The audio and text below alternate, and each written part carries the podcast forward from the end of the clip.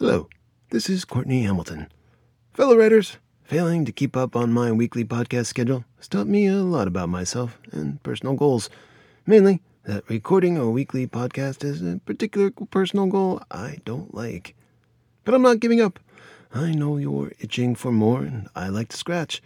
So I'm putting out shorter segments, epigrams, if you will, which is definitely not the right term, but it sounds okay.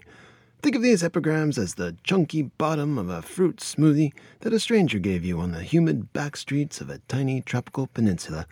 They might be strange, it might be questionable, and they're probably chock full of parts you wouldn't normally consume. But, like those suspicious chunks, they'll tide you over until I can nourish you with the next full episode of a Right Wrong podcast. So today, I'm continuing my new segment called Leave a Review.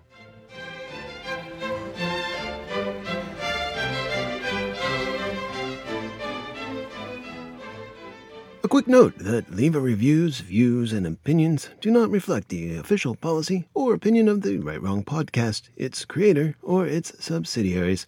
Views expressed by Leave a Review are solely for the purposes of biding time until the next full episode of Right Wrong. Today's topic to review on Leave a Review Genres. Fellow writers, I like the idea of genres as much as the next reader. They let us know what to expect in a story, while at the same time justifying the choice to leave a bad review because we totally saw the ending coming. They provide us all the convenience of enjoying the standard tropes and fueling our derision after finding a book too tropey.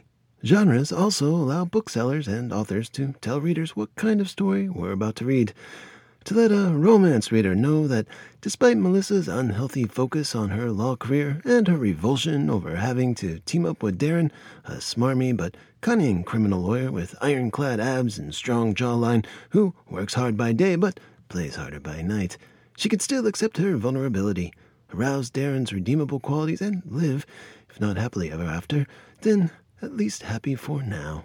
Why, if we didn't have genres, how would we confirm what experience we're about to have? Or how a book will most likely end, or how to get a book club to even agree on a book to read at all. Genres provide guidance and direction in our reading entertainment to be helpful, but are they really doing enough? The answer is no, they aren't. You see, genres have a dark side too. As authors who create works out of thin air from rambling neurochemical discharges, as unique beings made of stardust and lightning who produce stories that, yeah, they're statistically derivative, but are still individual and unparalleled.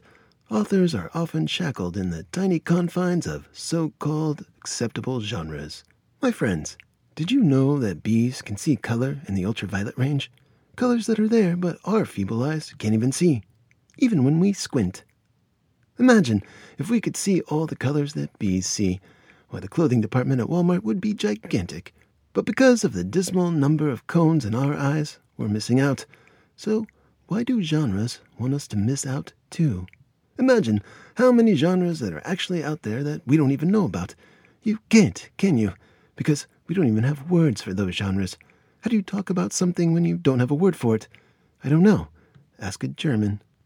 But I will ask you the difficult question Why do we limit ourselves to romance, or thrillers, or crime fiction? Where's the nuance? The tailor made stories made just for tailors.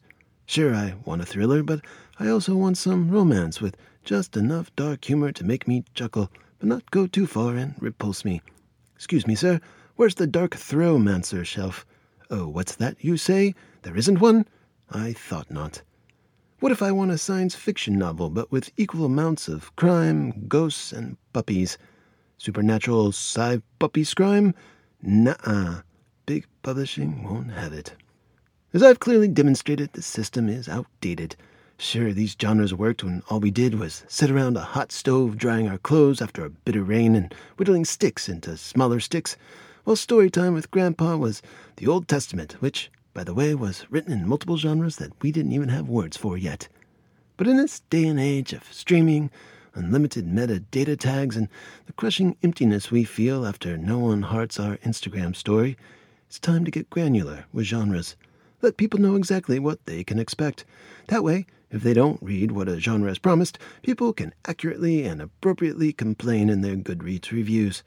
Not only will this benefit the reader, it benefits the bookseller, who now has a much wider array of subjects for which to shelve books. Sure, some people may say, well, where does it end, Hamilton? I mean, how many genres do you need before you stop creating more genres? Well, I say to those people, be patient. Like hitting rock bottom, we'll know when we get there. Now, full disclosure, I have some skin in this fight.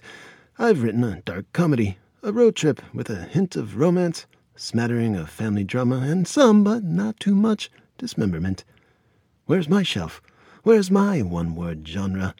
Where's my opportunity to point a reader to the section at a bookstore that holds all the tragedy drama comedic dismembertrip books? Sure, it's a mouthful and sounds stupid, but even the first automobiles sounded stupid to people who enslaved horses. If we just take the time to open our genres into a wide assortment, a literary buffet, a multitude of options that specifically let readers know exactly what they're about to read and how they're about to feel, then we're beginning to reflect the diversity of humankind, and we can start to be the change we want to see in the world. So, genres, I'm giving you two stars, bumping you up from one and a half because I believe you have the power to improve yourself. Well, that's today's Leave a Review. If you like this segment, I ask that you leave a review on iTunes. If you didn't like my review of genres, then I invite you to write a review as well, but in a particular genre so we can all more easily predict what you're already going to say. Until next time, keep writing, my friends.